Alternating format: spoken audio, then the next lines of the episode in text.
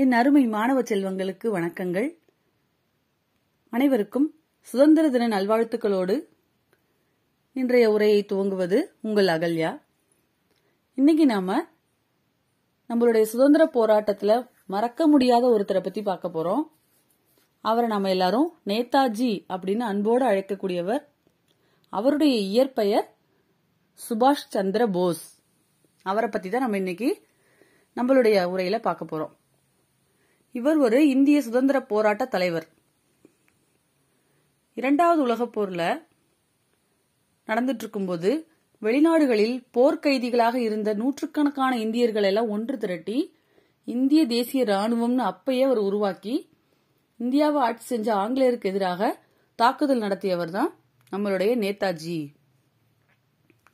இவருடைய பிறப்பு ஜனவரி இருபத்தி மூணு ஆயிரத்தி தொள்ளாயிரத்தி ஆயிரத்தி எண்ணூத்தி தொண்ணூத்தி ஏழு மேற்கு வங்காளத்துல கட்டாக் அப்படிங்கிற இடத்துல இவர் பிறந்திருக்காரு.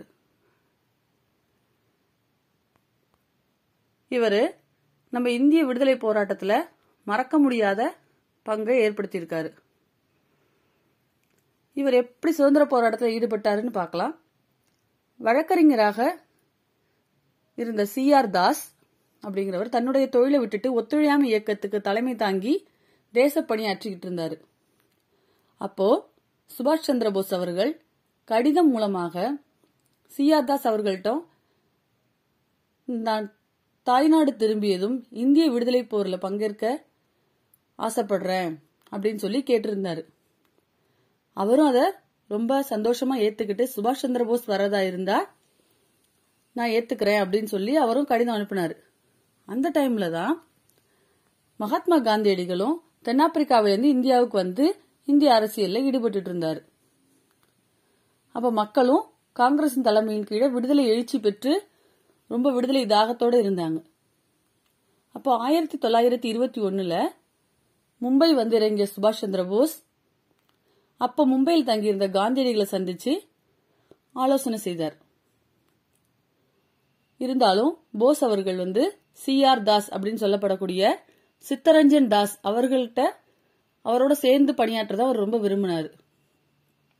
போஸையும் சி. ஆர். தாஸ் அவர்கள் ஏற்றுக்கொண்டு அவரோட திறமையை நன்கு அறிஞ்சிருந்ததுனால அவருடைய குடும்ப பின்னணியும் நல்லா தெரிஞ்சு வச்சிருந்தாரு.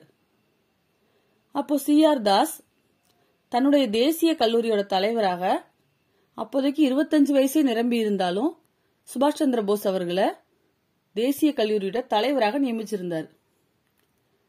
லண்டன்ல கேம்பிரிட்ஜில் படிக்கும்போது மேல்நாட்டு விடுதலை போர் வரலாறுகளையும் பிரிட்டிஷ் ஏகாதிபத்தியனுடைய பிரித்தாளும் சூழ்ச்சியையும் நன்கு அறிந்திருந்த சந்திரபோஸ் தன்னுடைய கல்லூரியில மாணவர்களுக்கு விடுதலை உணர்ச்சியை ஏற்படுத்தக்கூடிய வண்ணம் சொற்பொழிவு ஏற்படுத்தினாரு, பாடமும் கற்பித்தார்.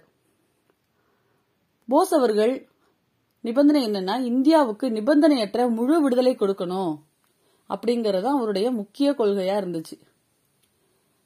அதற்காக தான் நாடு பூரா அவர் பரப்புரை செய்து கொண்டிருந்தார். அதே நேரத்துல காந்தியடிகள் வந்து படிப்படியாக விடுதலை பெறுவதை ஆதரிச்சிட்டு இருந்தார். லாகூர்ல நடைபெற்ற காங்கிரஸ் கருத்தரங்கில் முழு விடுதலை பெறுவதே தன்னுடைய குறிக்கோள் அப்படின்னு இவர் சொன்னாரு. இவர் வந்து இரண்டு முறை தொடர்ச்சியாக காங்கிரஸ் தலைவராக இருந்தார். காந்தியோடு ஏற்பட்ட கொள்கை வேறுபாடு காரணமாக அதிலிருந்து விலகி வந்தாரு. காந்தியோட அறவழி போராட்டத்தால இந்தியாவுக்கு விடுதலை வாங்கி தர முடியாது, பிரிட்டிஷ்காரங்களுக்கு எதிராக ஆயுதம் ஏந்தி போராடுறது அதற்கு ஒரே வழி அப்படின்னு இவர் கருதினாரு. இதனால ஃபார்வர்ட் பிளாக் அப்படிங்கிற ஒரு அரசியல் கட்சியையும் இவர் தோற்றுவித்தார். அடுத்ததாக அந்த தேசிய போராட்டத்துல இந்திய விடுதலை போராட்டத்துல பெண்களுக்கும் அவர் முன்னுரிமை கொடுத்திருந்தார். அவர் வந்து பல நாடுகள்ல இருந்த கைதிகளை எல்லாம் ஒன்று திரட்டி இந்திய தேசிய ராணுவம்னு ஒண்ணு அமைச்சாரு அப்படின்னு சொன்னோம் இல்லையா. அதுல பெண்களுக்காக ஒரு தனி பிரிவை ஏற்படுத்தினார். அந்த பிரிவுக்கான பெயர் கூட ஜான்சி ராணி படை அப்படின்னு ஒண்ணு ஏற்படுத்தினாரு.